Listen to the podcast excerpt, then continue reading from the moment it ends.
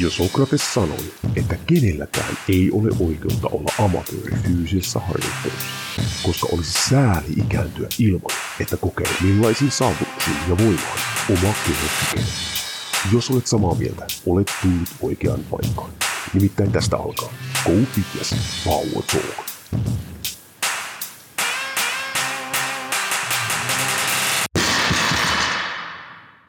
Tervetuloa Go Fitness Powertalk podcastiin, jossa jälleen kerran anteeksi pyyntelemättä puhutaan pelkästään voimasta ja voimaharjoitteluun liittyvistä aiheista. Minä olen Jouni Korhonen Training Foundation Academystä ja tänään puhutaan joidenkin mielestä kuntosaliharjoittelun kuningasliikkeestä eli penkkipunnertamisesta. Ja koska se on kuitenkin semmoinen, mistä meidän tämmöinen blogin siipi, kun minä ei juurikaan tiedä mitään, niin sainkin tonne mikin toiselle puolelle Suomen yhden parhaimmista penkkipunnertajista, eli Simo Sistosen. Joten jos yhtään penkkipunneruksen salat kiinnostaa, niin tää jakso on sua varten. No niin, morjesta Simo. Mikä meininki siellä suunnassa? Kiitos kutsusta. Mikäs tässä Töissä ja nyt sitten välissä tässä sunkaan juttu sillä, että... Ootko siis ihan fyysisesti omalla salillasi tällä hetkellä? No nyt on kotona. Mä asun 200 metrin päästä mun salista. et sinänsä niinku helppo homma siis on, tähän näin hoitaa. Sattuko silloin aikoinaan siis, kun pistit salia pystyyn silleen, että nyt sattuu vaan vapautumaan tämmönen kiinteistö siis ihan oman kämpän vierestä, että...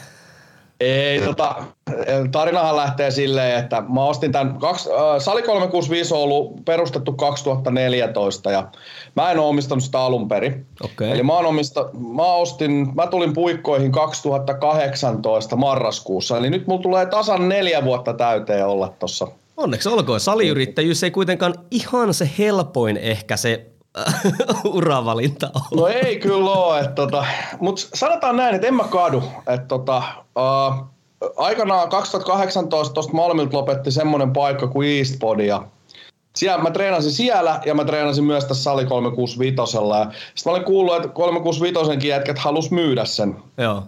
Ja sit mua pelotti, että ei helvetti, mut lähtee molemmat treenipaikat niinku pois, että mitä mä teen. Sitä mietin, mä tosi pitkään mietin sitä, että ostanko itse, että uskallanko tehdä sen. Ja sit mä ajattelin, no mitä siinä voi tapahtua? No siinä voi tapahtua se, että mä saan takkiin, sit on kokeiltu. No mitä mä kuolin vuoteella mietin, että mietinkö mä sitä, mitä on jäänyt tekemättä vai sitä, mitä mä oon tehnyt? Kyllä. Kyllä mä sit ajattelen, että mä meen ja otan toi ja katsotaan mitä tapahtuu. Alkuun mä tein töitä siinä sivussa. Mä olin niinku töissä samaan aikaan ja se tuli aina salille sen jälkeen. Se oli aika raskas, mutta sitten mä jossain vaiheessa päätin, puoli vuotta kun mä jaksoin sitä tehdä, vai 8 kuukautta.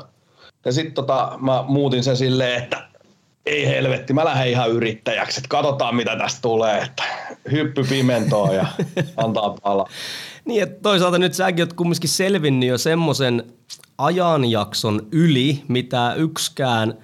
Niin kuin kuntosaliyrittäjä ei missään suunnitelmissa tyyli ole pystynyt edes niin miettimään, eli toisin sanoen korona. Eli melkein kaikkihan siitä niin kuin niin kuin on plussaa vaan siitä noususta.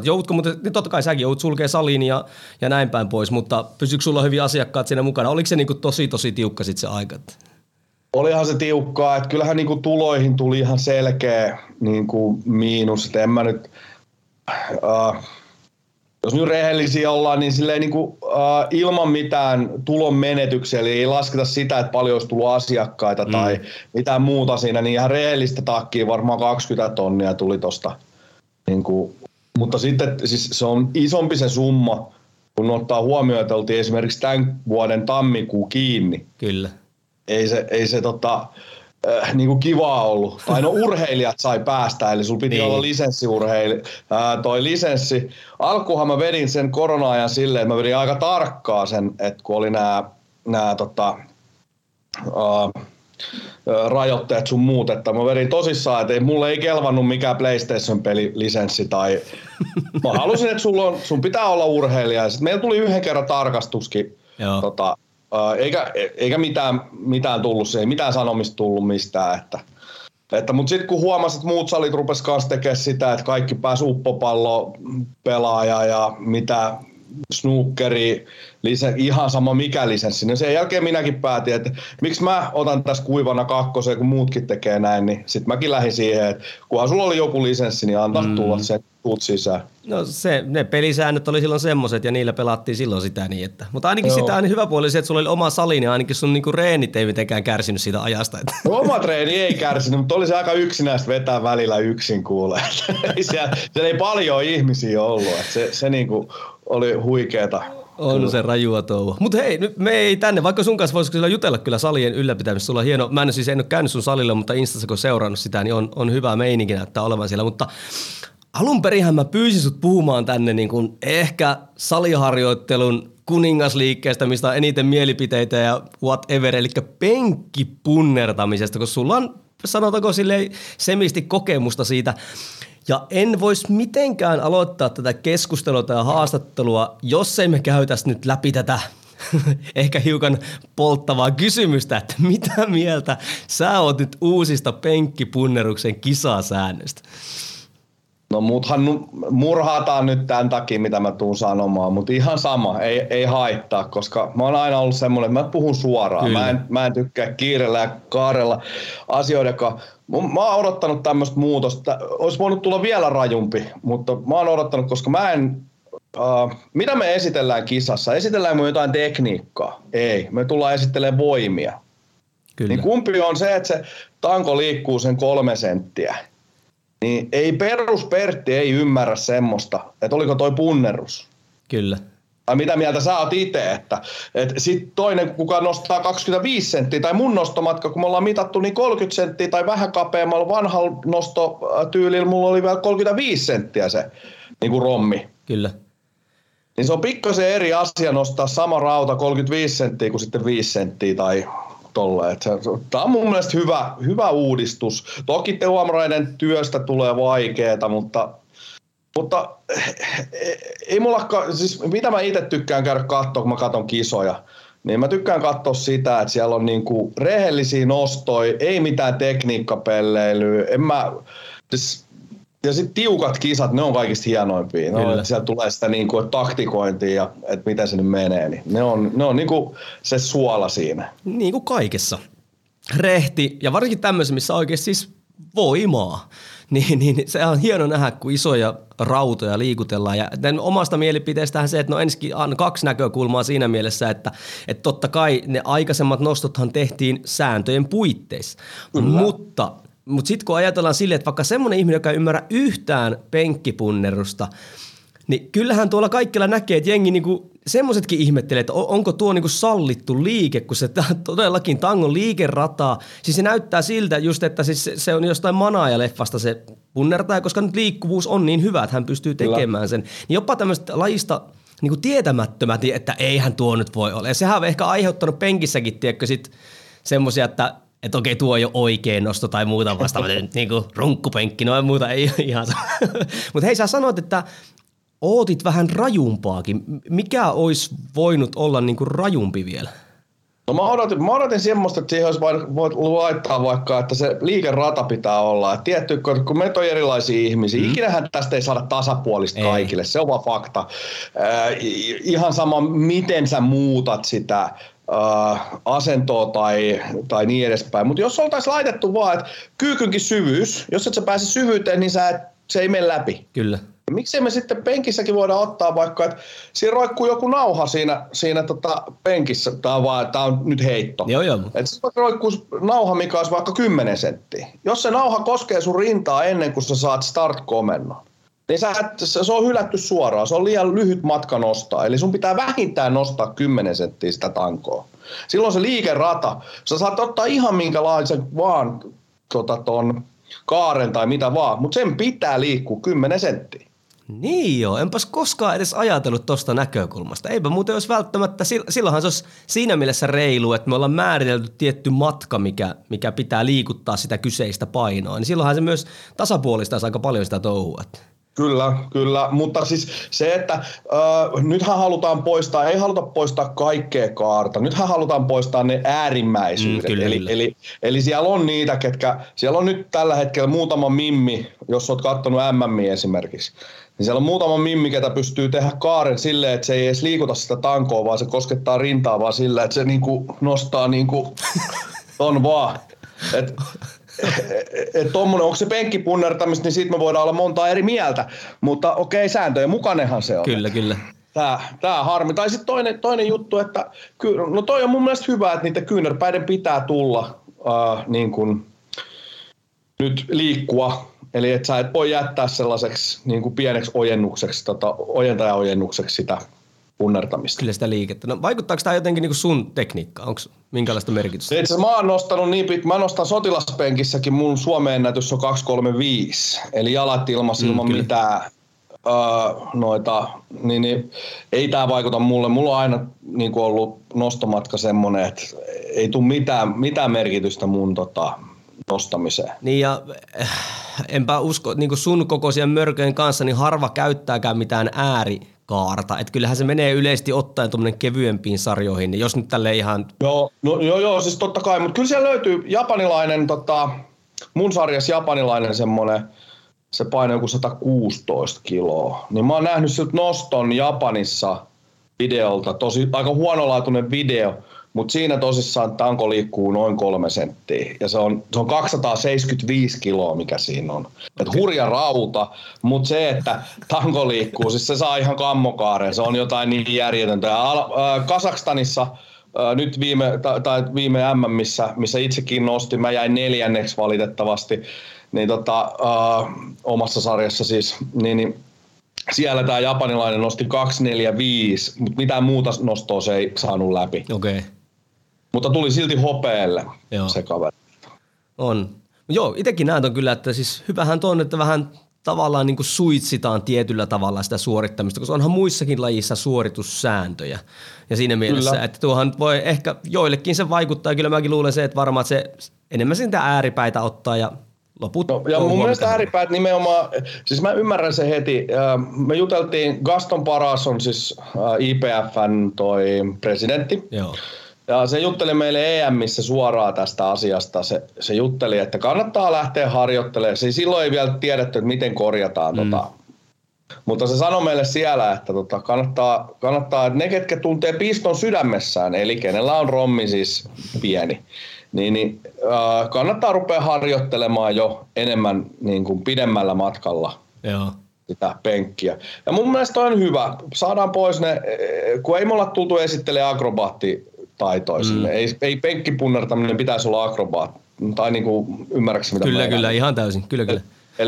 Eli kumminkin sitä voimaa pitäisi esitellä. Kyllä mä rakastan itse jotain vaikka nyt puhutaan niin sanotusti toisen liiton miehestä, niin Kirillikin aivan jäätävä. Mikäs Saric sanois nyt? Ei saa päähän tätä nimeä tältä. Siis Kirill Saric, mikä sen nimi on? En mä osaa lausua.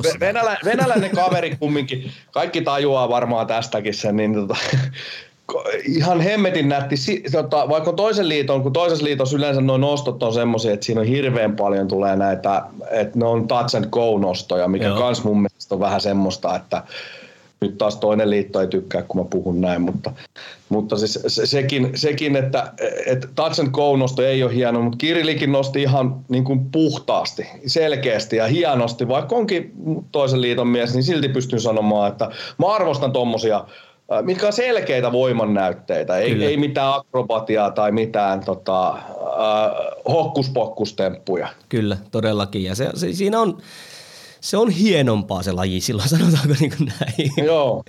No hei. No itse ainakin olen sitä mieltä, että ei millään pompuilla tai persevipeillä kautta. Tunnen ihmisen, ketä on ottanut 300kin niin pienellä persevipillä. Ja sitten itse asiassa smootterikin, kun katsot smootterin videoita, niin onhan sielläkin paljon ollut semmoista, että sillähän itse asiassa loppujen lopuksi aika paljon sai, niin kun sillä meni läpi, ja siis smootteri on tosi kova nostaja, nyt ei pidä ymmärtää väärin. Kyllä.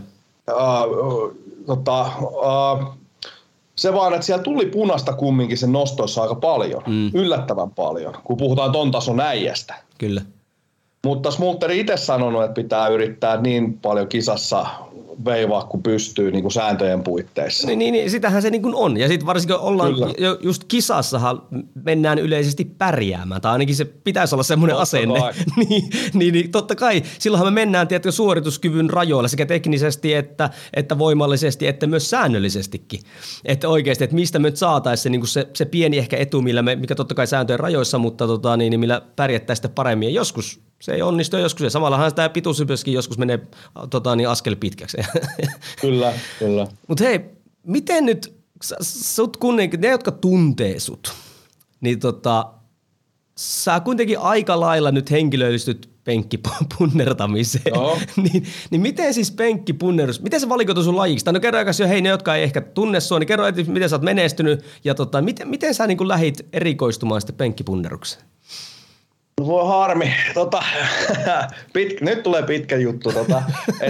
Eli joskus aikanaan armeijasta, kun siis mä olin penkannut ja höpö sali kävi ja ennen intiä. Ei voi puhua mitenkään treenaamisesta eikä mistään niinku semmosesta, että se olisi jotenkin järkevää.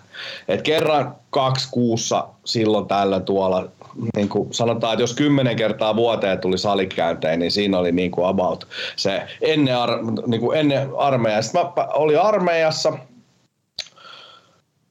pääsin pois. Mä itse asiassa juoksin aika paljon, Cooperiskin tuli yli 3 tonnia vedettyä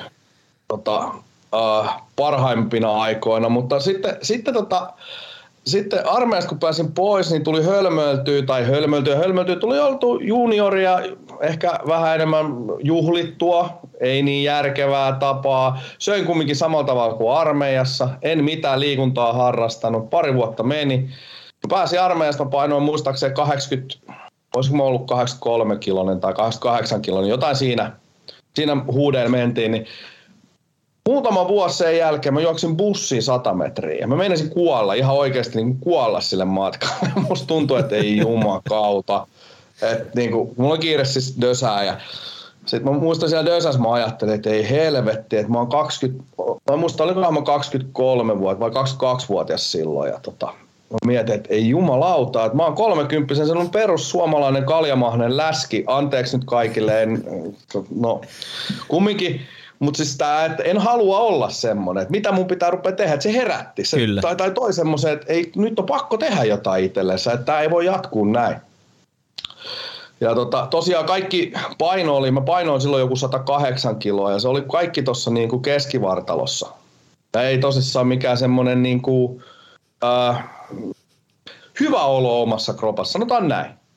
Mutta mä en ole ikinä, alkuun ehkä oli vähän semmoista, että haluaa olla vähän paremman tai paremman kropan saada ja tämmöistä, mutta sitten mä innostuin voimasta jossain kohtaa, kun mä salilla kävin ja mulla on aina ollut semmoinen, että niinku suorituskyky niinku on ollut se, mikä jää niinku, tosi kovaa mieleen tai silleen, että mikä puhuttelee. Mihin ihminen pystyy ja sitten lähdettiin yksi mun hyvä ystävä kysyi, mutta lähde salille. Mä aloitin eka juokseen muuten ja siitä ei tullut mitään. Sain vaan lonkat ja nilkat kipeäksi. Mutta sitten yksi frendi kysyi, että lähde mukaan salille ja sitten en mä tiedä, onko se mun juttu. Sitten alkuun se haki mua aina salille. Mä menin sen mukaan salille, että se tuli hakemaan. Mutta sitten jossain kohtaa se kääntyikin niin päin, että kun se soitti mulle, että lähde salille. No mä oon jo täällä, tuu sä tänne. Sitten se siinä muuttui ja penkkipunnerus sinänsä, se on ollut alusta lähtien yksi perusliikkeestä, mitä on harrastanut. Ja mä muistan silloin, kun mä aloitin salilla käymisen, niin mun ykkönen oli oikeasti 80 kiloa. Mä painoin 108 kiloa, niin ei se kovin kummonen niin kuin, penkkitulos ole. Ja sen muistaa, kun ekana vuotena mä tiputin 20 kiloa painoa salilla, eli 108 mä tiputin 88, mutta sitten rupesi innostua voimailusta ja sen jälkeen mun paino pikkuhiljaa nousi siinä samalla kuin touhus ja temmels siellä, niin sitten ja kun se penkki on ollut aina se, mitä ja sitten mä muistan muuten, mä aloitin penkkaamisen vielä silleen, että alkuun joku sanoi mulle, että sulla nousee perse ilmaa ja vähän siitä sitten otin vähän itseeni ja päätin, että nyt ei nouse perset, nostanpa jalat ilmaan. Niin ei kukaan voi selittää, että jos aikamoinen fakiri saat olla, että jos sä oot niin perseen ilmaan, kun jalat on ilmassa. Niin sen jälkeen mä penkkasin aina jalat ilmassa ja aika pitkään mä sitä touhuu tein, ennen kuin mä kuulin, että siitäkin on kisoja. Joku näki mut Eastbodylla, Malmin Eastbodylla mä olin penkkaamassa. Mä muista kuka, joku tuli mulle sanoa siellä, että hei, miksi sä mä kisoihin, että sä haat ihan saatanan kova tossa. Muistaakseni silloin mulla oli joku 180 jalat niin kuin sotilaspenkki, niin kuin ykkönen. Ja paljon sulla kehonpaine silloin? 110, 105, siinä väleillä se pyöri, mutta se nousi sitten pikkuhiljaa. 200 penkki mulla oli, kun mulla oli niin kuin jalat ilmassa, kun mä painoin joku 113-116 väli. Joo. Että on se kyllä reipas penkki kyllä. Joo, mutta siinä painossa mä oon sitten ollut, että mä oon aina ollut siinä, mä en ole 120 antanut painon lähteä niin kuin mennä yli, että siinä mä oon pysynyt. Se on mun sarja ollut, se on hyvä tämmöiselle 185 senttiselle, ei pitkä, mutta ei ehkä lyhyimmästäkään päästä, semmoinen keskikasti. Eli kisasit sä ekan kerran siis sotilaspenkissä? Juu, kyllä. Okay. Eli mä aloitin sotilaspenkissä 2015, eli mä aloitin tosi myöhään. Niin 2015 mä aloitin soltussa. Eka solttu tulos, jos mä oikein muistan, niin oli 180 kiloa vai 185 ekasta kisasta. Ja ne oli tosi helppoja. Ja tokasta kisasta. Sitten mä sain kutsun toiseen kilpailuun. Ja se semmoinen henkilö kuin Markku Savolainen,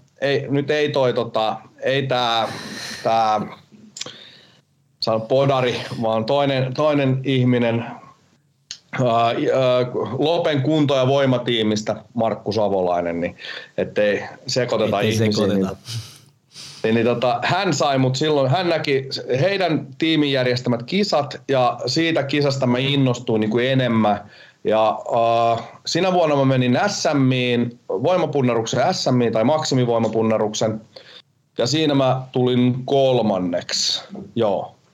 SM3 tuli sieltä ja sitten mä päätin, että lähdetään niinku IP tai Suomen voimanostoliiton puolelle. Ja sit mä oon harrastanut monempia, eli mulla on 6 Suomen mestaruutta klassisessa penkkipunnaruksessa, 120 avoimessa luokassa. Ja sitten myös maksimivoimapunnaruksessa on 6 Suomen mestaruutta. Ja sitten on noita pienemmistä kisoista tullut kaiken näköisiä juttuja, kutsu kilpailuja YMS. Ja oot päässyt kiertämään maailmaa. Joo, 1 EM-kulta on ja sitten, odotas nyt, 1 EM-kulta, 1 hopea, 2 pronssia. Ja koko ajan ollut sama sarja? Juu, koko ajan sama sarja. Hei, mikä tällä hetkellä sun mielestä on A-taso Suomessa, B-taso maailmalla? Itse asiassa meillä on kovia penkkaajia, mutta meillä ei ole enää niin paljon. Nyt on Joni Tajakka, todella kova penkkaaja, 105 luokan, 105 kilon, siis alle 105 kilon penkkaajissa, niin siinä on todella kova. Sitten on Joensuun Risto 93:ssa, Pullisen Sami totta kai. Kyllä. En tiedä, onko nyt menossa 105 vai 93, en tiedä. Ollaan Pullisen kanssa siis samanikäisiä itse. Itsekin täytän ensi vuonna 40, niin pääsisin Mastersiin, mutta voin tässä nyt heti kertoa, että en ole siirtymässä avoimesta vielä niin pitkään aikaan, kun siellä pärjää niin pois. Kyllä. Onko sitä ollut vai tämmöistä niinku kyselyä sitten? Joo, no se on aina. Se on sitten se toinen puoli tässä lajissa. Että pappasarjaan siirtyminen. Joo, mutta siis arvostan kaikkia, ketkä tätä lajia harrastaa ja voimailu ylipäätänsä, että mä Pynnösen Jesseäkin niin seuraan paljon ja arvostan tämmöisiä ihmisiä paljon, että ne on huikeita tyyppejä, ketkä tuo vielä niin kuin suomalaisia, esimerkiksi meidän penkkipunnartaminenkaan, niin vaikka se tunnetaan jollain tavalla, niin ei se täällä ole niin arvostettu laji kuin joku keihäänheitto. Ei todellakaan, eihän sitä nähdä. Puhutaan niin kuin marginaalilajista. Joo, ja itsekin Jesse muun muassa, häntäkin tähän podcastiin haastatelleen ja muutenkin, niin hänhän tekee aivan loistavaa työtä tällä hetkellä niin kuin yleisesti suomalaisen voimailun niin kuin eteen.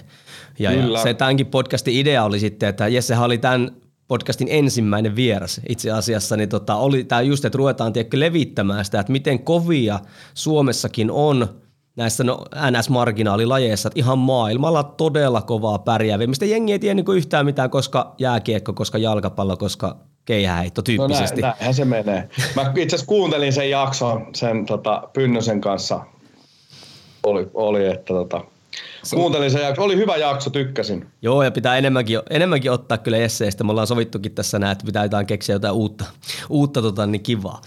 Hei, jengihän ihan sata varmasti. Sä tuotat videoita, sultahan tulee tuonne omalta salintakin ja sitten susta löytyy kyllä kun YouTubeen pistää, niin vaikka vähän minkälaista. Ja mua lähinnä kiinnostaa ja varmaan muitakin kiinnostaa, että minkälainen tällä hetkellä, hei mihin sä muuten tähtäät tällä hetkellä? Mikä on tällä hetkellä, niin kuin, onko pääkisaa joku mielessä tai... Ai niin, no muthan leikattiin tässä. Vasen olkapää leikattiin tuossa 2 viikkoa ja päivä. Ai niinkö? Ai sitä mä en nyt tiennytkään. Oho. Joo, eli mä oon taistellut 4 vuotta semmoisen olkapääkivun kanssa, mikä on niinku ollut semmoista asteittaista. Se on niinku pyörinyt tuossa edestakas. Välillä helpottanut ja välillä ollut pahana. Välillä oikeasti vähän vaikuttanut siihen treenimotivaatioonkin ja sitten soitin lääkäriin tai soitin kunnalliselle eka ja kysyin, että olisiko mahdollista päästä niin kuin, kuvauttaa sitä. Tuntui ihan mahdottomalta ja se ei, että syöt 2 viikkoa buranaa ja panadolia ja katsotaan sitten, että onko parantunut. Sitten kun sanoin, että hei, mä oikeasti, että sä et nyt taida ymmärtää, kenen kanssa juttelet. Mä oon tämän kanssa tapellut jonkun aikaa. Että ei, tää ei ole niinku, nyt ei puhuta semmoisesta, että tarvitsisi niinku särkylääkkeitä, vaan mä haluaisin tietää, että mikä aiheuttaa tämän. Että okei, mä penkkaan, mä ymmärrän, se tekee tietyt asiat. Mutta se, että kyllähän siellä nyt pystyy tehdä asioita sen hyväksi, että saisi sen kuntoon. Niin, no meni magneettiin sitten ja päätin, mä googlettelin. Mä muistan, mä suutuin sille puhelimessa, sille ei ole hänen vikaa, että jos nyt sattuu kuuntelemaan, että mä täti, kenen kanssa juttelin, tai naispuoleinen ihminen, niin ei ole hänen vikansa. Mä vähän suutahdin siinä puhelimessa, mä sanoin vaan, että tehdään niin, että syö sä ne lääkkeet ja mä soitan yksityiselle ja palataan astiaan. Sitten mä menin siihen, että soitin yksityiselle omaa piikkiä, otin magneetin ja vähän googlettelin, niin semmoinen kuin Harri Heliö, aika arvostettu ortopedi. Erittäin. Ja hänelle meni ja sen kanssa konsultointihommat ja sitten magneetti ja sitten leikkaus ja nyt kuntoutellaan. Että itse asiassa voin kertoa tässä, että no mä en tiedä, tykkääkö Heliö tästä, kun mä sanon, mutta laitto mulle kyllä ohjeet, että miten saat, ei kovaa, mutta no okei, eilen 140 sain kumminkin 1 penkatua, ei painanut yhtään mitään, mutta tuntuu, että ei toi vasen olkapää vielä ota sillä tavalla, niin kun, tai se ei hermota samalla tavalla, enkä mä, ja se sanoi, että kipui vasten saa tehdä, ja mä lopetin heti, kun 2 viikkoa sitten keskiviikko mut leikattiin, niin mä lopetin perjantaina tai torstai-iltana söin viimeisen kipulääkkeen. Mä päätin, että mä en syö noita ollenkaan. Et mä haluan tietää, että missä kohtaa tää, niinku, että mikä sattuu. Eli kun kipulääkkeen sä voit tehdä vähän liian pitkällekin sitä kuntoutusta, eli sit sä teet jo hallaa itsellesi. Niin nyt mä tiesin sitten, että heti kun rupeaa sattua, niin mä päätän, että nyt pitää hellittää, ei voi mennä, ei saa tehdä ja tolleen. Niin ihan hyvä, ei ole tullut sillä tavalla kipeäksi. Ja, muistan torstaina niitä, en mä tiedä näetkö tästä kuvasta, nyt tää on jo aika korkealla, mutta siis mä pystyn nyt liikuttaa aika hyvin, mutta liikkuu niinku tämän verran. Okei, no onhan tossa liikerataa kuitenkin. Niinku sen leikkauksen jälkeen, mutta nyt pystyn jo nostaa siis suoraan ylös ja ei tule kipuja. Totta kai siellä huomaa, että ei se ihan samanlainen ole kuin aikaisempi, mutta koko ajan menee parempaan suuntaan ja teen noita kuminauhajumppia, YMS, kaiken näköistä kuntouttamista sille. Ja seuraavat kisat toissa SM 2023 helmikuun lopussa. Okei, niin nopeasti niistä, kuitenkin. Juu, niistä valitaan sitten, kato MM ja EM. Tai okei, nykyään pääsee, mä tiedän, että mä pääsen varmaan muutenkin, mutta SM-mestari on aina niin kuin etusijalla. Suomen mestari aina etusijalla maajoukkueeseen ja haluan sinne, niin kyllä se pitää mennä sinne sitten touhuumaan. Yritetään nyt päästä siinä kohtaa kuntoon. Niin, ja näyttää kuitenkin, että no A, se on menossa aika vauhdilla hyvään kuntoon ja B, että sullakin on tämmöinen positiivinen fiilis siinä, että se on menossa niin kuin hyvään kuntoon. Että. Juu, että toivotaan, että ei tule niin kuin, takapakkia, kun itsekin on, kun meillä urheilijoilla on tapana olla vähän jääräpäitä ja varsinkin ne, ketkä vähän enemmän pärjää, niin yksi yhtenäinen, jos etsit jotain semmoista piirrettä, niin, kun, niin kyllä niillä on semmoinen, että ne tekee vähän pidemmälle kuin. Kyllä. Ja sitten välillä ihmisillä on myös tapana myös se, kun treenataan, niin saatetaan sitten, että kun sun menee päin helvettiin niin treenejä, niin sitten raskannetaan, vaikka oikeasti sun pitäisikin keventää. Ja kyllä. Nämä on pitkiä juttuja, että näistä pystyisi puhumaan. Todellakin. Niin, tuohan oikeasti on itse asiassa aika iso juttu, että se, että sä uskallisit olla ilman kipulääkkeitä just siinä, että sä et niinku tavallaan vahingossa ajaa sitä kudosta semmoiseen tilaan, mikä niinku hidastaa sitä projektia. Et kumminkin kuntoutuksessa se kipuhan, sehän on vaan merkki. Siis siitä mielessä, että sehän keho vaan ilmoittaa sieltä, hei, että nyt sä teit jotain, mikä vähän ärsytti tätä. Että sen peittäminen yleensä se voi olla joissakin tilanteissa niin kuin huonokin juttu. Kyllä. Mutta taas joissain tilanteissa, kun kipukin on erilaista, eri ihmiset, miten kestää kipua eri tavalla, niin taas se, että sä pystyt liikuttamaan sitä, kun toiset ei samalla kivuasteella pysty liikuttamaan, koska liike on lääke. Se mä oon sanonut kaikille mun kavereille kautta, tutuille kautta asiakkaille, että jos sun lääkäri sanoo sulle, että älä liiku, niin sit vaihdat lääkäriä. Niin sit ei ole enää oikea lääkäri. Toki sillekin on paikkansa, eli jos on jotain tehty niin isoa, että sitä ei saa nimenomaan, että ei se tulehdu tai jotain tämmöistä, mutta siis se, että perusperiaate on se, että kyllä mä vaan väitän kiven kovaa, että jos sä jäät paikoillesi, niin paskanakki. Ei toimi enää. No, kyllähän mä tiedän sekin, kuinka nopeasti esimerkiksi lihakset pienenee täydessä vuoden levossa. Eli kun ihminen on tehty kuitenkin liikkumaan. Niin totta kai yksilöllisiä tilanteita aina on, että milloin pitää olla paikallaan. Mulla isälläkin leikattiin esimerkiksi kummatkin polvet yhtä aikaa tekonivelet sinne. Ne, sehän piti saada mahdollisimman nopeasti liikenteeseen, että sitä oikeasti, että se joskus vielä niin kuin liikkuu. Mutta tuo on semmoinen, mistä voi mennä hyvin pitkälle. Joo, ja siis se on se, että se pitää vähän sitä kipua kestää. Että se ärsyttää, mutta se helpottaa pidemmässä aikajuoksussa. Ja varsinkin niin kuin vanhemmalla tai voimailuun liittyy paljon myyttejä. Ja niitä mä yritän aina rikkoa. Näitä kuulee paljon, että pysäyttää pituuskasvun. No paskan vitut, sekin on tieteellisesti jo näytetty. Se muuten vieläkin joskus aina tulee esille. Joo. Ja siis kaikki noi tämmöiset, että kun se on vaarallista. Miten niin vaarallista, jos sä opettelet tekniikat? Kukaan ei ole mestari heti alkaessaan. Sä et voi, jos sä rupeat, kun en mä osaa kyykätä. No ethän sä voi osata kyykätä, jos et sä ikinä kyykkää. Juuri näin. Tai siis se, että niin kuin tekniikkaa pitää harjoitella. Sama kuin mä sanon, penkkipunnertamisessakin on niin monta pientä nyanssia, että niiden kaikkien selittäminen jollekin heti alkuun, niin mä tiedän, että sille ei jäänyt mitään päähän, kun se menee aivan sekaisin, että mitä juttuja tässä nyt oli. Niin siinä pitäisi aina lähteä sen mukaan, että aina yksi vika kerrallaan korjataan. Ja sitten kun se on tarpeeksi hyvällä tasolla, niin sitten lähdetään seuraavaa vikaa katsoa, että mikä on niinku se siis teknisesti.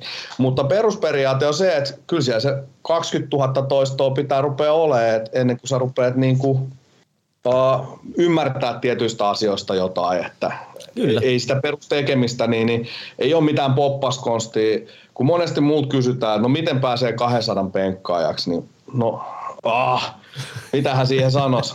Helvetisti toistoja ja sit ei ole mitään tiettyä liikettä, mitä sun pitäisi tehdä, eli ei ole mitään. Totta kai mäkin teen erikoistekniikoita, mutta niille on oma paikkansa, kun moni lähtee sitten pelleille niillä liikaa ja unohtaa perustekemisen. Kyllä. Ja ihan toi niin kuin volyymi kautta intensiteetti, kaikki noin, kun sä lasket oikein, niin niillä pääsee. Et sen takia kannattaa melkein ottaa valmentaja itsellensä, että toki itse on aika pitkälle mennyt omien kautta kavereiden niin kuin neuvoilla, mutta sitten toi, että valmentaja silleen, että on siitä on vaan hyötyä. Se estää sen, että et sä mene liian pitkälle, että se jarruttelee, osaa sulle sanoa, että hei, mitä jos tultaisiin hallitusti nyt alas ja lähdetään taas uudestaan rakentaa ja näin edespäin. Niin siinä on paljon hyviä puolia. Toki ne maksaa, mutta asiat, mikä olisi ilmasta tässä maailmassa. Niin kyllä, ja valmentajalla on se juttu, kun sillä ei niin paljon ole semmoista tunnetta mukana siinä kuin itsellä. Niin sitten se pystyy objektiivisesti katsomaan sitä, että tarvitseeko oikeasti nyt lepoa vai tarvitaanko tässä nyt aikaa vai mitä tässä tarvitaan, kun itse sitä aina omien tunteiden kanssa menee ja näin päin pois. Hei, miten kun sulla ei ole kuntoutus käynnissä, niin montaa tai aika monia kuulijaakin varmaan kiinnostaa, että minkälainen sun normaali viikkorytmi on nyt, jos nyt katsotaan just penkkipunneruksen näkökulmasta. Että mä katsoin Thunderdepin jonkun videon, siitä on kyllä aikaa, mutta siinä oli sun reenistä oli ja silloinkin sanoit, että 6 kertaa viikkoon penkkaa tai jotain tämmöistä oli. Että minkälainen sun niin normiviikkorytmi niin on? No 4-6 kertaan penkkaa viikkoa, että se on melkein siinä se homma. Mä nyt lasken silleen, että mä lasken niin kuin, nämä ei ole peruspenkkejä, eikä silloin kun tulee 6 penkkiä viikkoon, niin pitää ymmärtää se, että ei kenenkään kroppa sitä kestä, vaan ne pitää olla tietynlaisia. Kyllä. Ja sitten jotkut treenit on suunniteltu pelkästään siihen, että se on sitä liikettä, se on vaan sitä palautumista. Se tuntuu, että sä et tekisi mitään, mutta se auttaa taas sit seuraavaa reeniä. Kyllä. Et ne on niin kuin, mitä mä sanoisin oikein.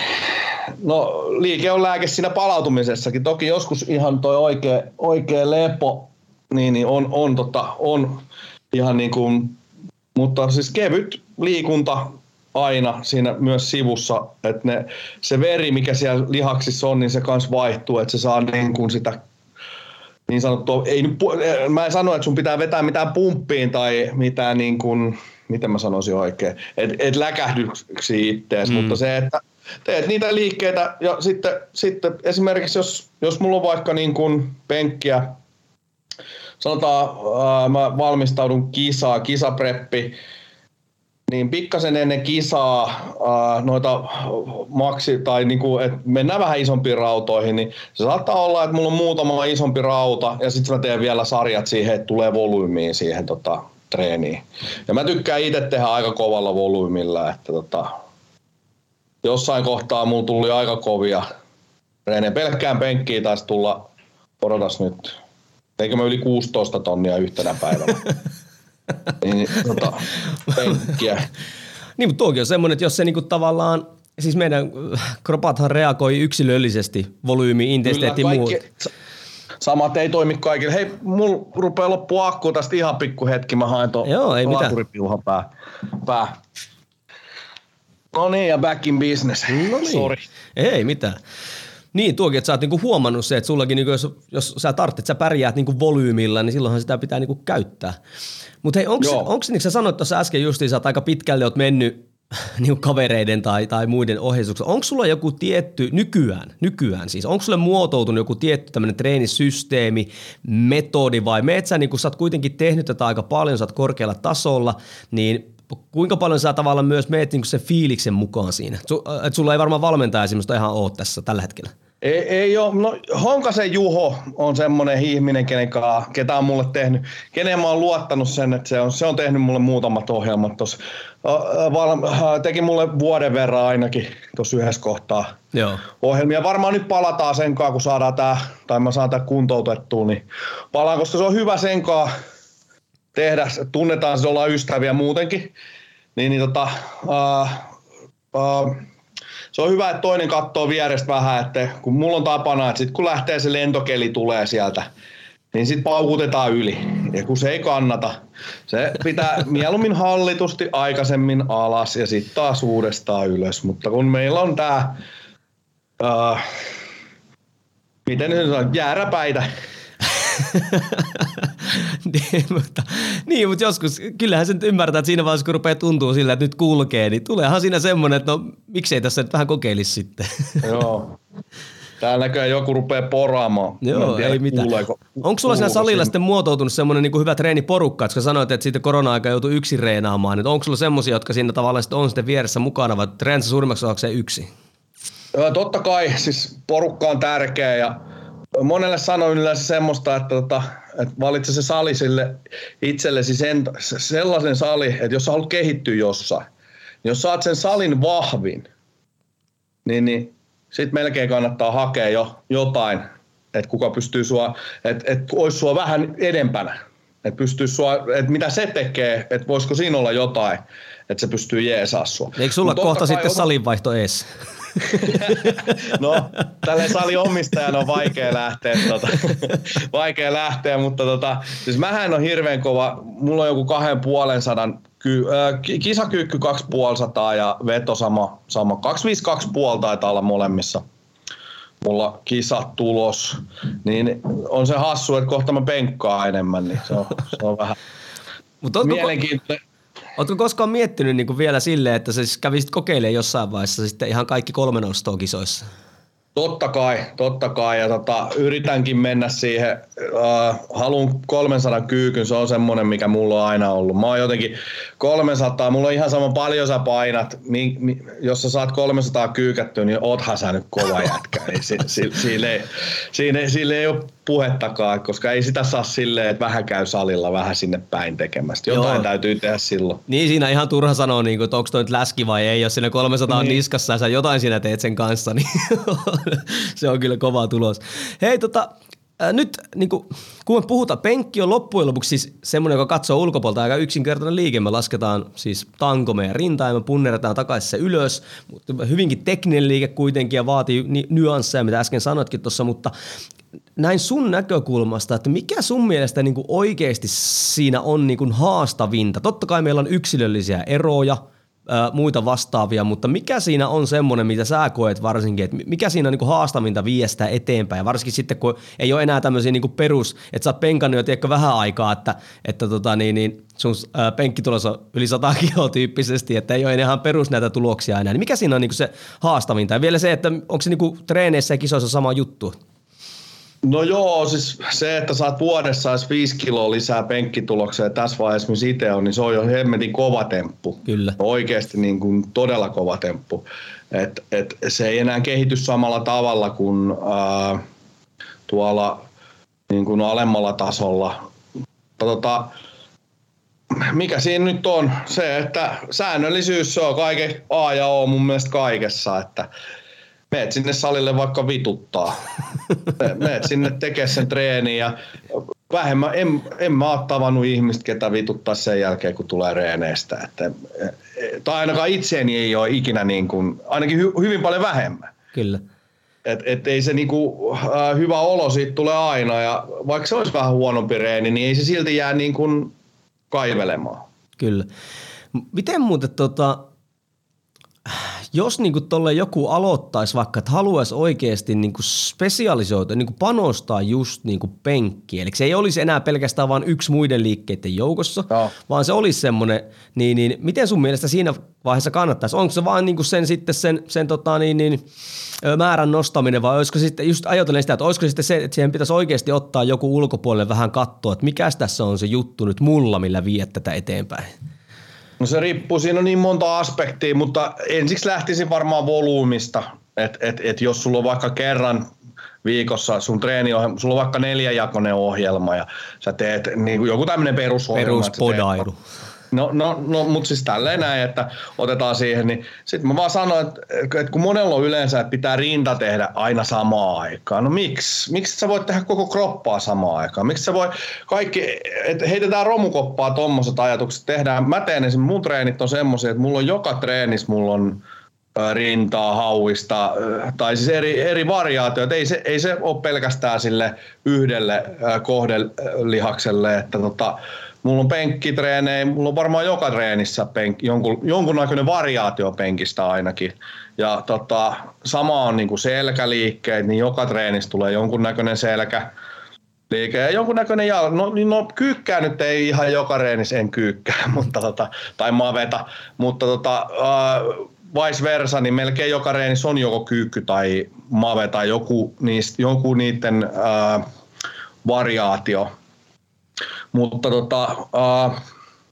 mitä mä nyt sanoisin, jos penkkiä haluaisi, että jos sulla on nyt ollut vaikka kerran viikkoa, niin lisää johonkin sun treenipäivään. Ei sen tarvitse, jos se on vaikka jalkapäivä, niin lisää sinne se penkki. Miksei? Mm. Miksi et tee vaikka penkkiä eka ja sitten keskity, niin jos sä haluat pumppaa ne sun jalkas niin kuin törkeeseen kuosiin, niin pumppaa sen jälkeen sitten. Tee se penkki eka ja mene sitten kyykkää ja reisiojentajaa, mitä niin nyt on, pakarapotkuu yms. Loitonnukset ja lähennykset, totta kai niitäkään ei pidä unohtaa. Siis mä muistaakseni joskus katsoin, olisiko halunnut Nuutti Manskosken, voin olla väärässä, mutta hänen jonkun video ja ne puhui penkkaamista just siinä. Ja hänkin sanoi se, että hänen mielestään, että just se, että pitää sitä lisätä sitä niin kuin määrää ihan, että jos ajatellaan vaikka painon nostajia, että hän tekee joka reenissä kisasuorituksia, mutta se on sitten, että millä tasolla niitä tehdään. Et sitten, että penkissä yleensä niin helposti tulee, että nyt aina vetää niinku all out, niinku maksimeta kokeilla ja tälleen. Ja se on just se virhe. Ikinä ei pidä mennä. Et sekin, että jos sulla on 6 treeniä viikkoa penkkiä, niin kyllähän ne kaikki on semmoisia, että ei mitään viedä. Yksi voi olla semmoinen, mikä viedään niin kuin aika korkealle, mutta loput on sitten semmoisia, että ne ei olekaan niin. Esimerkiksi nopeuspenkkiä, no vaihdat sitä, että mikä on sen, että ne ei saa rupea grindaan liikaa ne, että ne ei saa hidastua ne liikkeet liikaa. Kyllä. Eli sen mukaan. Ja sitten mä oon monelle sanonut, mikä aloittelijoilla yleensä on, että ne tekee aina loppuun. Sanotaan, että ne tekee sen 3 kertaa 10, mikä aika vakio, mitä katot tuolla, niin se ihan hyvä perusrunko, ei siinä mitään, mutta sitten sekin, että ne ei saa vaikka jollain painolla, ne saa eka 10, sitten ne saa 8 ja sitten ne tekee 7. No okei, alussa se kehittyy nopeasti, mutta miksi et tekisi vaikka heti alkuun kaikki, miksi se 10 pitää siellä tehdä, että miksi et tee vaikka sitten 3 8? Sä palaudut nopeampaa ja todennäköisesti ihan sama hyöty. Se, että sä teet sen 10 siellä, että siinä on 12 enemmän. Kyllä. Useinhan tuossa penkissäkin on se ikävä kyllä on vähän semmoinen egonosto, siis siinä mielessä, että hyvin usein tulee semmoinen ehkä semmoinen ryhmäpaine, ei niin, tai jos on semmoinen tottunut tähän normimeininkiin, sanotaan näin, siinä tulee helposti ryhmäpaine, että lähdetään kokeilemaan maksimia tai all out setteja tai tälleen, että siinä pitäisikin, että siinä vaiheessa kun lähtee panostamaan, niin se olisikin, että siihen tulisi se järki mukaan siihen, että kun sitä, vaikka sitä lisätään oikeasti määrää, volyymiakin tulee, mutta siinäkin ollaan vähän niin kuin hereillä siinä oikeasti, että miten se jaotellaan sen viikon aikana sitten, koska siinähän, silloin varmasti kyllä hajotat olkapäässä kaikki muutkin paikat siinä, ihan sama miten sä se teet, jos... Joo, jos sä paukutat aina loppuun asti, niin ethän sä palaa, ei kukaan mene semmoinen, eikä semmoisia myrkkyjä varmaan edes tehty, että pystyisi niistä palautumaan. Itsehän olen siis puhdas urheilija, pitää heti sanoa tähän, ja kannatan kaikki taklaa tyylillä, ei siinä mitään, mutta se, että... ja mulla ei ole semmoista, niin kun, mä tykkään meidän liiton nostoista sen takia, koska ne on niin kuin puhtaimpia. Totta kai toisessakin liitoissa on todella puhtaita nostajia, siis mä tarkoitan teknisesti puhtaita nostajia.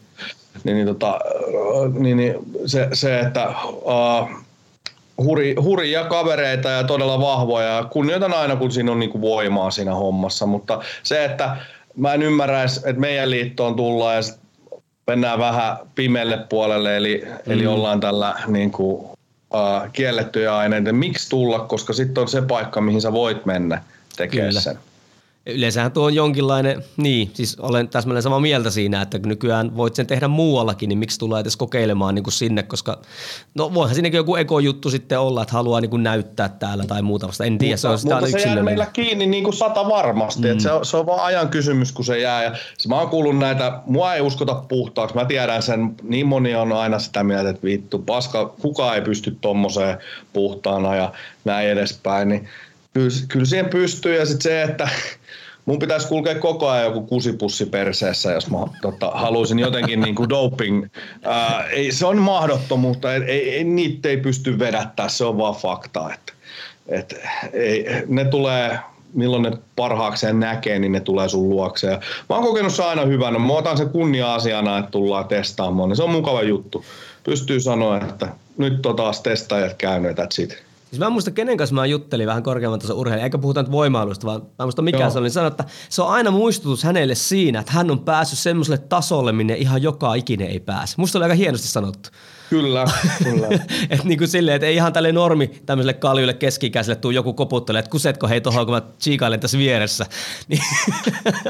Että se on tietynlainen saavutuskin, että tavallaan siitä pitääkin niin kuin siinä mielessä olla niin ylpeä. No hei, puhuttiinkin tuosta...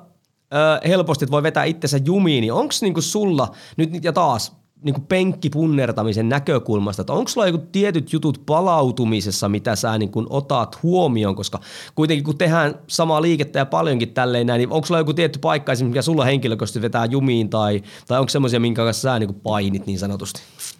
No siis kehohuolto on A ja O kaikessa ja sitä voi aina, ei sitä voi tehdä liikaa, se on vaan fakta. Mä veikkaan, että kukaan meistä ei tee sitä tarpeeksi. Se on vaan hyvin niin suurella todennäköisyydellä. Niin, niin kuin, sama kuin joku vatsalihasten treenaaminen, niin hirveän harvoin monesta näkee sen, että treenaako tuo nyt korea niinku tarpeeksi vai ei ja niin edespäin. Mutta joo, toi palautuminen. Niin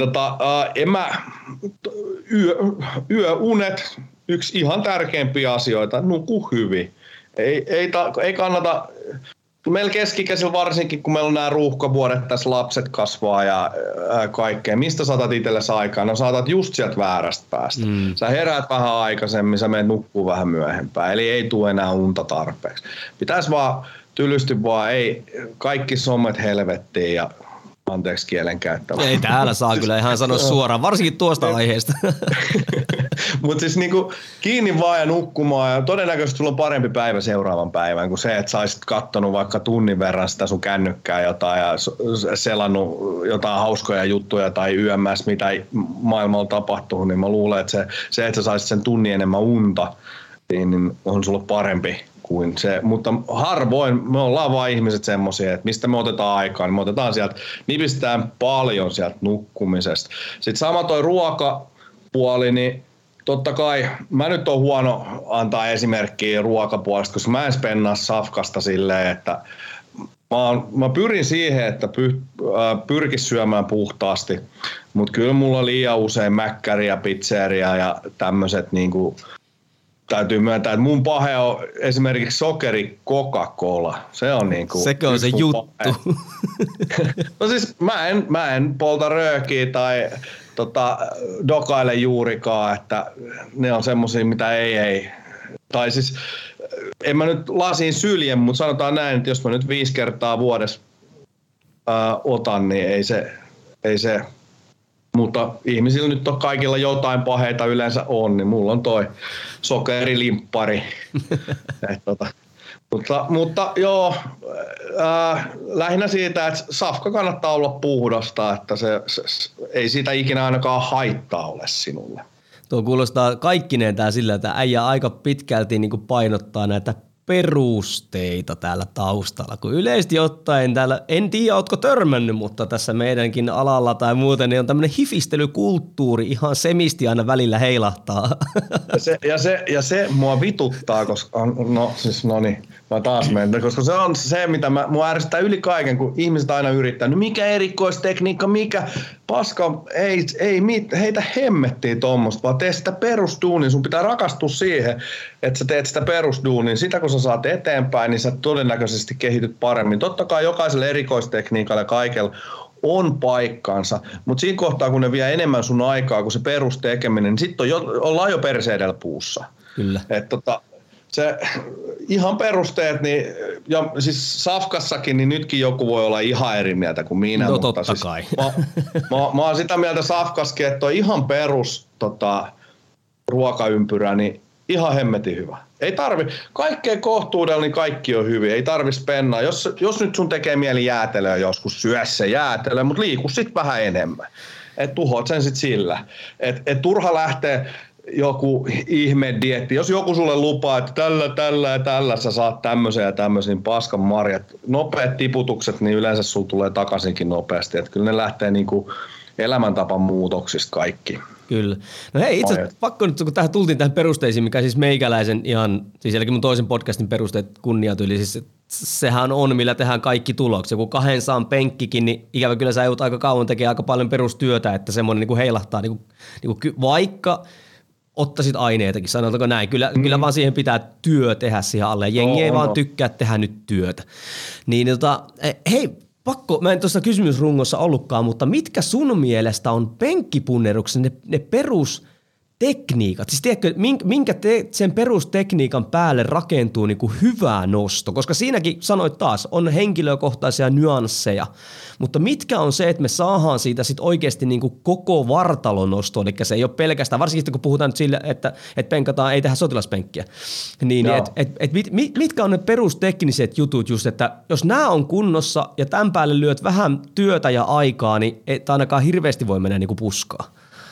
No hirveän usein, varsinkin kun ihmiset yleensä aloittaa siis jos salia-maailmaa mietitään, niin aina aloitetaan podaamalla ja tehdään niitä semmoista bodybuilding-treeniä tai sitten powerbuilding, semmoinen niin kuin voimanoston kautta bodybuildingin välimuoto itsekin sieltä lähteneenä. Kyllä se silleen, että penkissä pitää ymmärtää, mun mielestä kaikista vahvin on, että jos sä ymmärrät, kuinka sä sun selkää ja latsei käytät, niin sit sä susta tulee hyvä penkkaaja. Mutta jos et sä sitä ymmärrä, niin ihan turhaa edes yrittää päästä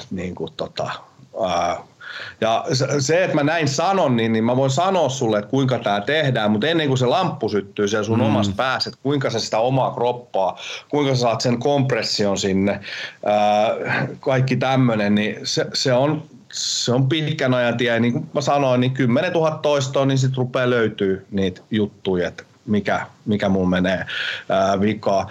Jaloilla, niin kuin esimerkiksi leg drive, niin tässä on monta eri tyyliä. Toiset tykkää, että ne työntää silloin, kun sä lähdet työntämään tankoa ylöspäin. Mutta on myös semmoinen tekniikka, mitä mä itse tykkään nykyään tai yritän käyttää itse. Eli mä luon sen kompression heti. Eli mä työnnän niillä jaloilla koko ajan mun niskaa kohti. Eli en ylöspäin, koska silloin sä nostat vaan persettä ylöspäin ja se on... Persehän ei saa nostaa, vaan sun pitää työntää niin kuin päätä sinne räkkiin päin. Eli sä työnnät niin kuin tiukempaan kasaan sen sun kroppas. Mutta siis tosiaan se kompressio, eli jalat, eli jaloilla työnnetään niin kuin niitä sun latseja ja niskaa, eli niska siellä kiinni penkissä, niin silloin siinä on aika hyvä niin kuin tasainen alusta sille, että sä pääset siirtämään sitä voimaa sinne tankoon. Mites kun sä sanot, että sä yrität käyttää tuota tekniikkaa? Onko se sitten tarkoittaa, että kisanostossa ei sitten välttämättä onnistu tai muutenkin? Se ei vaan aina osu kohille, eli tankolinja esimerkiksi. Sä näet hyvin muuten sen, että kun sä katot jonkun nostoja, että onko se ennen nostanut, niin minkälaiselle alueelle se rinnalle, se tanko siinä rinnan alueella, niin muuttuuko se paljon? Jos se tulee aina aika samaan semmoisen, että sille ei hirveän iso muuttuva, silloin sä tiedät, että tuo on penkannut jonkun verran.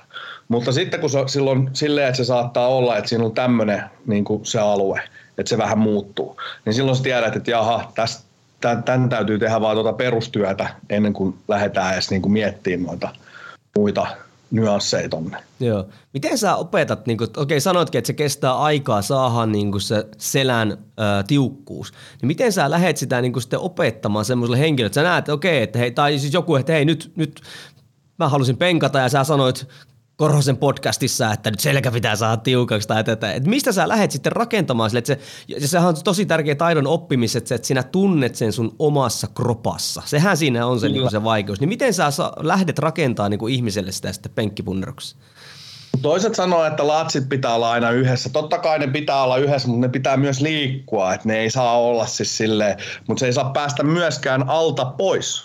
Eli se sun alusta, missä sä nostat, että se olisi semmoinen tasainen. Eli että sä saat niinku, kun eihän taloakaan rakenneta huonoille perustuksille, niin ne perustukset pitää olla hyvät. Eli sit kun sä saat mahdollisimman tasaisen siitä sun alustasta, eli omasta kropasta, niin sun on helpompi siirtää se sun voima siihen tankoon itseensä. Sitten toinen mikä on, niin se tankolinja, se on niin kuin semmoinen, mihin mä kiinnitän huomioon yleensä. Et hirveän usein yleensä, kun katsotaan, niin peruspenkkaaja, se on ihan täsmälleen suora. Mutta heti kun sä lähdet vähänkään, ketkä kisaa vähän enemmän ja näin edespäin, niin sä näet, että se ei olekaan enää suora, vaan siellä tulee semmoinen pieni liikerata. Ja niinhän sen pitääkin mennä, koska se käsi pitää toi kyynärvarsi, mikä tämä? Kyynärvarsi, kyllä. Noin. Niin sehän pitää olla siinä tangon alla. Heti kun sinne tulee jompaa kumpaan suuntaan vähäkään, että se ei ole niin kuin tasainen, niin sieltä tulee vipuvartta ja sä menetät voimaa. Kyllä. Se joudut käyttää enemmän voimaa sen raudan liikuttamiseen. Eli noin on semmoisia pikkujuttuja, mihin nyt alkuun kannattaa kiinnittää huomioon. Kuinka paljon sun tällä hetkellä penkkienkka oli? Mä en ikinä salipenkeistä puhu. Kisa on 240 kiloa ihan kisassa. Niin mitäs sitten 240 kiloa, niin se on kuitenkin aika psykologinen juttu, mutta sitten kuinka tärkeä, nyt kun puhutaan tosi korkealla tasolla, kuinka tärkeä se on sitten siinä vaiheessa, kun tanko otetaan käsille, niin tuleeko siinä jossain vaiheessa siinä, että nyt tää on niin kuin menetetty vai onko siinä vielä sitten semmoinen, tiedätkö, että nyt tästä vielä taistellaan läpi? No jos sulla tulee toi, että on menetetty toi peli, niin se on menetetty. Se ei siitä muutu. Eli mä oon aina sanonut, mä en tiedä, monessa videolla se välittyy meidän kisoissa aika hirveästi. Mä toistelen itselle, muistattaa vaan päästä kiinni. Mä toistelen itselleni sitä yleensä siinä, kun mä menen sinne. Ja moni tietää, ne naureskeleekin. Et Simokin vaan sanoo, että se on vaan päästä kiinni, että siitä vaan nostat vaan. Okei, totta kai, mutta päästä on, siis mä sanoisin, että semmoinen 7% tulee sun päästä siihen sun touhuus mukaan. Että jos sä nyt päätät, että hitto mä nostan tän, niin sulla on sit se 7 volttia enemmän siellä käytettävissä. Tai siis niin kuin, mitä mä sanoisin oikein, mutta siis hirveän iso määrä, 7% tai 10%, niin se on jo 20 kiloa tommosissa raudoissa. Kyllä. Niin se on niin kuin iso määrä, että et sinne pitää mennä oikein asennoituneena, ei silleen, että no mä menen nyt vähän anteeksi pyyntelemään, niin ihan turhaan älä sit tyhjän saa pyytämättäkin. Kyllä, todellakin. Kuinka paljon sä luulet ihan tolleen, niin kuin, eihän varmaan urheilijalta koskaan tämmöistä taisi kysyä, että kuinka paljon sä luulet, että sulla olisi tankissa niin kuin kisoissa vielä penkata? No siis riippuu välillä. Välillä tulee semmoisia kisoja, että voi hitto, kun ei vaan laittanut, että olisi pitänyt laittaa, mutta sä menet kisaan voittaa sitä palkintoa. Sijoituksia. Niin, sijoituksia siellä käydään, ei siellä lähetä sitten, mutta sitten joskus sä huomaat, että no nyt jäi ihan selkeästi tankkiin 10 kiloa, mutta mentiin varman päälle, otettiin se kulta sieltä ja that's it. Ei se, mutta kumminkin ne sijoitukset on tärkeitä. Itselläkin on nyt 6 vuotta putkeen, on ollut Suomen mestari ja mulla on semmoinen hullu tavoite, että 10 vuotta kun on voittanut putkeen, niin sit voi sanoa, että on hallinnut 1 vuosikymmenen. Se on muuten niin semmoinen, mitä ihan joka jantteri ei pystykään niinku heittelemään sitten. Joo, ja siis mä ajattelin, mä teen sen molemmissa, että mä teen sen niin kuin maksimivoimapunneruksessa ja sitten meidän klassisessa penkissä, eli sotilaspenkki ja klassinen penkki, molemmat. Mä en sotilaspenkissä niin katsonut sen, että onko siellä semmoisia uhkaajia, että siellä on ihan tulossa kovaa nostajaa perässä, että... No nyt mä haluan liian kusipäältä vaikuttaa tai tämmöisen omahyväiseltä, mutta tällä hetkellä niin mä menin ennen tota leikkausta niin SMiin ja nostin sen 6. Suomen mestaruuden siellä, niin mulla paljastui leikkauksessa, mulla on 20% revennyt toi supraspinatus. Infraspinatus ja supraspinatus oli kans, se oli silleen, että se oli niinku, siinä oli, se ei ollut sieltä niinku reunasta, vaan se oli niinku, no, siellä nyt paljastui vaikka mitä nyt ne yritti korjailla. Tuli semmoinen A4, mä en muista niitä lääkinnällisiä termejä, mitä siinä oli, mutta siis tehtiin lisää tilaa tonne, ja et se ei hiertäisi. Ja eli hiottiin luuta, ja kun se reikä, mistä toi jänteen tai toi lihaks pitäisi mennä, niin sanoiko toi Heliö Harri, että se on 8 milliä. Normaalilla ihmisellä toi on niinku 5,5 milliä, niin sulla on 8 milliä myös toi sun, niin se ei tarvitse kummosia tapahtua, että siellä tulee sitä hiertymää. Et se olisi vähän niin sama kuin liian pienet kengät tois jalassa. Kyllä. Niin tekivät lisää tilaa sinne. Katsotaan nyt, että miten se tulee. Hyvä fiilis ainakin on, että kovaa vauhtia tässä on palautumassa ja toivon, että pääsen takaisin back in the game niin sanotusti. Niin ja miten sitten sanoitkin justiinsa, että viime kisoissa SMissä siitä tämä lähtikin, niin miten se... Siis 215 kiloa penkkasin, niin Harrikin sanoi siihen, että oot sä kyllä hurja kaveri, että tommosia rautoja niin kuin rikkinäisellä meet nostelemaan. Mutta sen huomas, kun sit laitettiin 222,5, niin se jo sattui niin paljon, että ei pystynyt nostaa. Joo, okei. Okay. Et viimeinen nosto mulla jäi, mutta silti mä nostin 20 kiloa enemmän kuin 2. Et siellä on niin kuin haastajilla on niin sanotusti tekemistä. Vähän se joo. Vaikka vähän ehkä pappasarjaan, tässä oot iän puolesta niin kuin menemässäkin. No en mä nyt vielä. Mä ajattelin, että mä vielä pysyn kyllä tuossa avoimessa. Että kyllä mä sinne sitten siirryn ja tehdään junioreille tilaa, että saavat sitten mennä ohi. Ja mä toivonkin, että sieltä tulee joku kovempi, koska olisihan se hienoa saada taas Suomi semmoiseen kuntoon, että meillä olisi niinku, koska me oltiin tuossa vielä...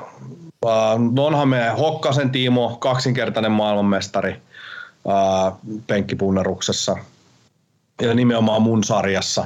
Ja mulla on koko ajan ollut se tavoite, että mä saan sen Suomen ennätyksen. Mä jo sotilaspenkissä menin 7,5 kiloa yli, mutta tuossa peruspenkissä en ole vielä. Et mulla on tullut koko ajan, aina kun olisi pitänyt yrittää, niin sitten on jotain vaivoja eikä ole saanut. Mut nyt toivotaan, että tuo olkapäähomma tulee kuntoon, niin ei sitten ole selittelyjä, vaan tehdään se, mitä ollaan luvattu. Niin ja kyllähän pitää olla sellaisia selkeitä tavoitteita, mitkä ajaa, mitkä on itselle merkityksellisiä. Niin sehän sitä luo sitä motivaatio mennä silloinkin, kun oikeasti hajottaa päätä mennä sinne salille. Kyllä, kyllä. Ja siis Hokkasesta vielä sen verran pitää sanoa, että se on itseni, ekan kerran kun mä näin sen penkkaavan, niin mä ajattelin, että ei juman kautta, että tommonen mäkin haluaa olla. Ja sehän siinä onkin, Suomessa on siis voimailukulttuuri on elänyt vahvasti. Täällä on kyllä maailmanlaajuisestikin ja maailmallakin siis tunnetaan Suomi voimailukulttuuri. Meidän pitäisi saada se vaan niinku vielä enemmän näkyville ja vielä enemmän silleen. Kyllä mä uskonkin nykyään kyllä tuolta fitneksen ja tuolta puolelta, crossfitin puoleltakin hiljakseen siirtyy sitä porukkaa myös tänne vähän tämmöinen perinteisimpiin lajeihin. Ja mä en uskon, esimerkiksi painon nostoonkin on tullut paljon nuorta porukkaa. Että kyllä sieltä jossain vaiheessa varmaan lähtee nousemaan taas myös niinku voimannostakin. Joo, ja siis Serkku sanoi hyvin tuossa aikanaan, se on kova. Ennen podas paljon, sitten voimaili ja nyt on siirtynyt tuohon CrossFitin puolelle. Ja Jopille terveisiä, jos kuuntelee, mutta sano tälleen näin, toivottavasti nyt kaikki CrossFit-miehet ei mua murhaa tämän takia, mutta sano, että CrossFittiin siirrytään yleensä sen takia, että kun ei olla hyvä niin kuin missään. No, tuo on kuulunut vähän jostain muualtakin kuin pelkästään tästä podcastista. mutta anteeksi, tämä oli nyt, siis onhan se nyt ihan karme, tai siis kovaa hommaa. Ja arvostan äijää, ketä sitä tekee. Tosi niin kun aerobinen kunto pitää olla ihan järjetön ja se, että tehdään, mutta silti mä en niin kun, no se on kovaa hommaa, siitä ei pääse puusta pitkälle, mutta vaarallinen laji se kanssa on, että jos miettii, että vedetään tempauksia sarjana, niin eihän painonnostajatkaan niin tee. Niin, ja siis väsyneenä sarjana. Joo, niin. Mutta sehän tässä mun mielestä vähän huono juttu, kun nykyään totta kai aina, jos edustaa jotain lajia tai suuntausta, niin sitten siitä tulee sellainen uskonnonomainen, että ei sitä oikeastaan vanhaa suomalaista vittuilua kestetä, mikä niinku oikeasti, sehän kuuluu lajit, sehän on sellaista pientä, oikeasti. Mä oon kasvanut siis tuolla kehorakennussalilla 94 pisti mun setä Vaajakoskella pystyyn saliin ja siellä niin kaikkihan siellä niinku auko päätä ja semmoinen kulttuuri on tiedätkö niinku lähtemässä pois, kun kaikki vetää välittömästi herneen nenää. Joo. Et kyllähän niinku varmaan niinku penkkipunnerta, kyllä teistäkin muutama juttu tuolla selän takana niinku puhutaan. Onhan se, me ollaan niitä makaajia, ketkä vaan ojentelee käsiä. Kyllä, että mitäs tuo hyljet tuolla lepattaa tuolla penkkiä. Mutta ei muuta kuin sitten tervetuloa penkkaamaan ja katsotaan taas. No hei, mä oon vienyt jo tunnin sun aikaa, mutta vielä sille ehkä jos pähkinänkuoressa, että jos joku oikeasti haluaa panostaa penkkipunnerrukseen, niin mä alun perin tähän laitoin, että mitkä on mielestäni isommat virheet, mutta mitkä olisi ne jutut oikeasti, mitkä kannattaisi nyt tehdä niin kuin oikein?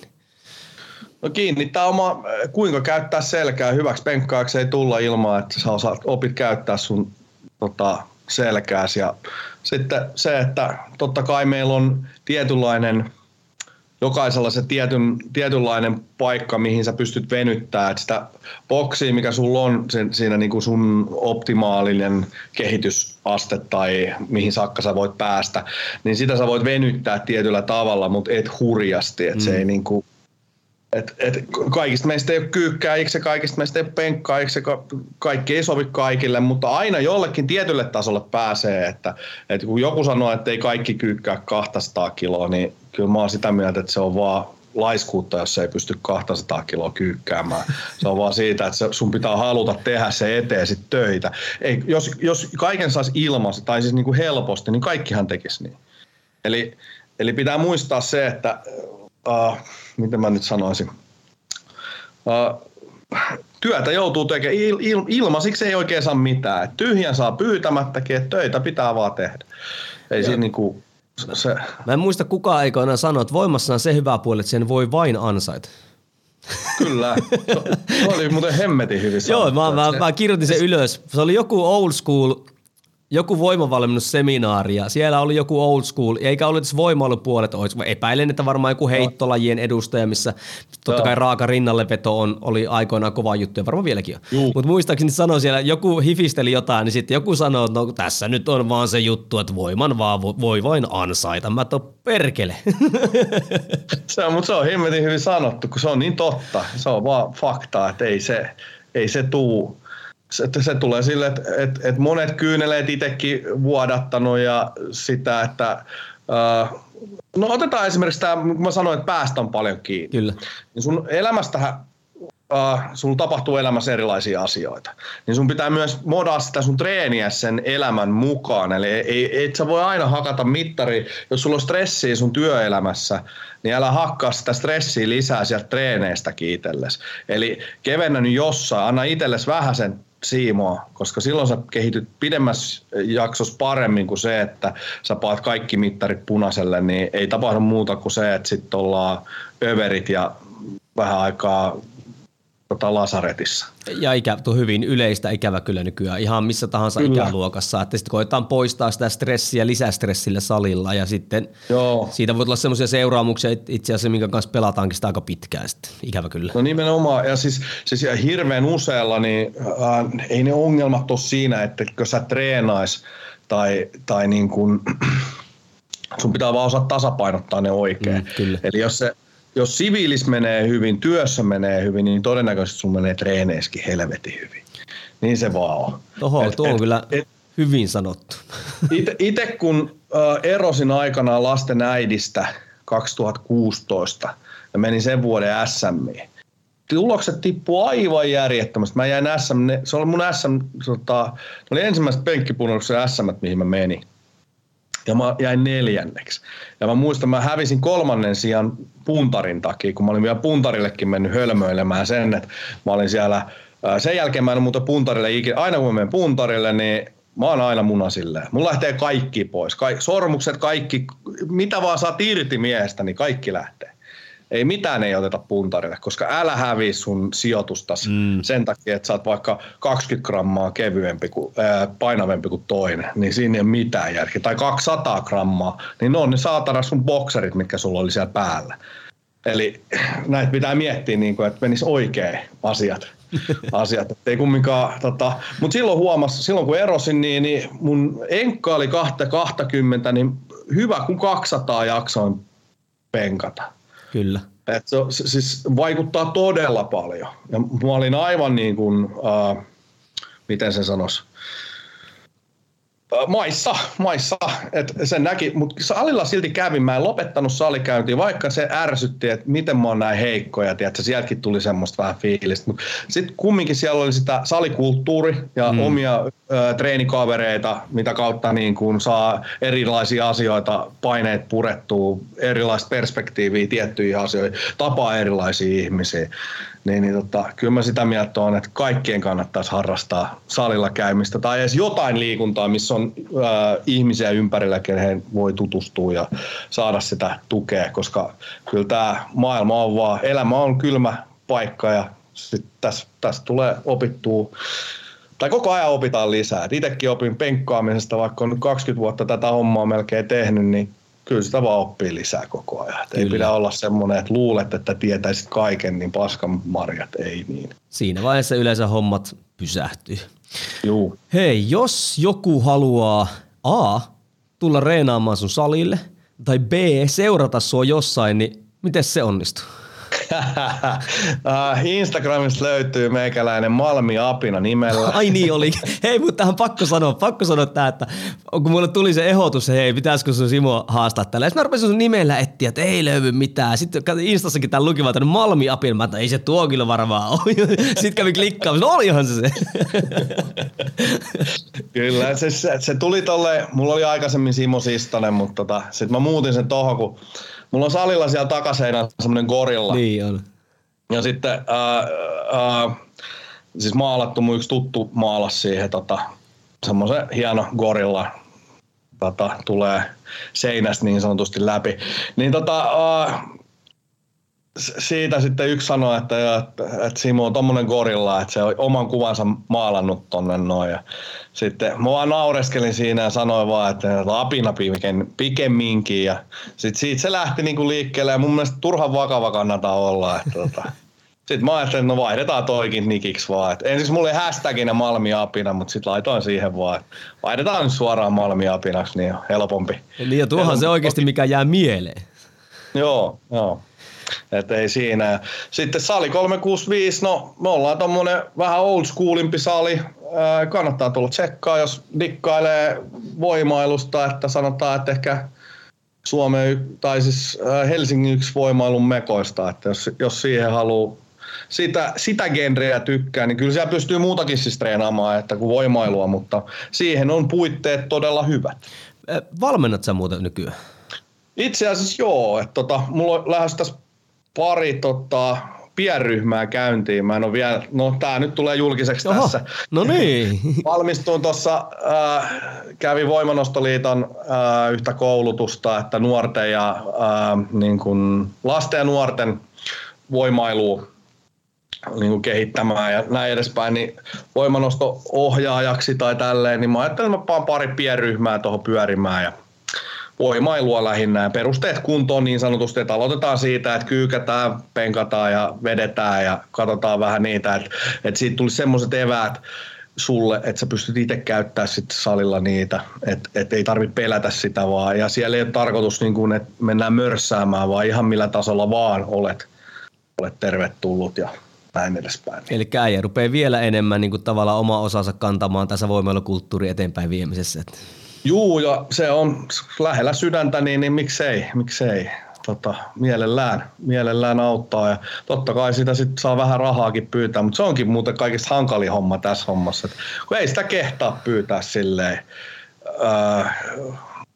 Välillä joutuu oikein katsoa, että mitä muut pyytää, että mitä mä voin. Että välillä on tajunnut, että on myynyt niin kuin ihan nahkoinen, että ei tästä ole mitään järkeä, että mulla menee näin paljon aikaa ja sitten mietit sitä, että mitä sulle jää käteen, mutta toisaalta taas osaksi tätä tekee myös sydämestään, niin ei se aina se, mutta totta kai jokainen meistä tarvii voita leivänkin päälle. Että se on paha silloin, kun intohimo on ammattina, niin se niin kuin heittomerkissä on joskus vähän pahakin juttu, mutta taas omasta mielestäni arvostan niitä, koska Suomesta on kuitenkin semmoinen vapaaehtoiskulttuuri myös lähtemässä vähän niin kuin pois, mutta kuitenkin oikeasti tehtäisiin vähän se kulttuurikin eteen, mutta kuten sanoit, yrittäjän pitää leipää tuoda pöytään, moni ei sitä ymmärrä, niin kyllähän sitä jotain aina pitää, ja sullekin rupeaa sen verran olemaan, että tietotaitoa jo, että kyllähän sitä jonkin verran pitäisi pyytääkin. Että.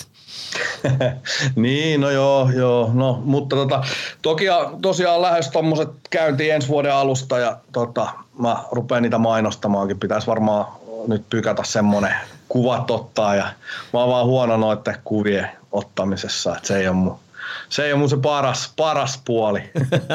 No ehkä se siitä tulee. Hei, kiitos arvoisa kuulija, että jaksat panostaa tähän. Sijoittaa sun aikaa kuunnella meidän juttutuokio täällä. Ja aina sun juttu, hei, tää ei minulle ja Simolle, tää ei ole ilmainen, me ollaan laittu tähän aikaa. Jos haluat tehdä meidän vastapalvelukseen, niin laita screenshotti siitä, missä katot tätä ja täkää siihen vaikka Malmi-apina.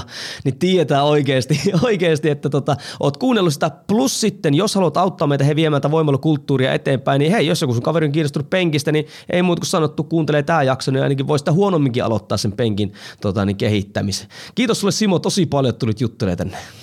Ei mitään, kiitos itselleni, oli mukava tulla. Ei muutu, kohti seuraavia episodeja. Moi moi. Yes, moro.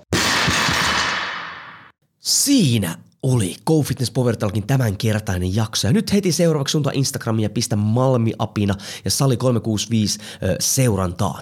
Ja muista, jos on tarvetta hankkia laadukkaita voimaharjoitteluvälineitä, suuntaa gofitness.fi-sivustolle. Ja jos haluat auttaa minua ja Simoa muun muassa levittämään voimailun ilosanomaa, niin jaa tää jakso yhdelle kaverille ja näin. Yksi henkilö kerrallaan me laajentaan voimaharjoittelun tietämystä, kiinnostusta ja kulttuuria. Ei muuta kuin kohti seuraavia jaksoja.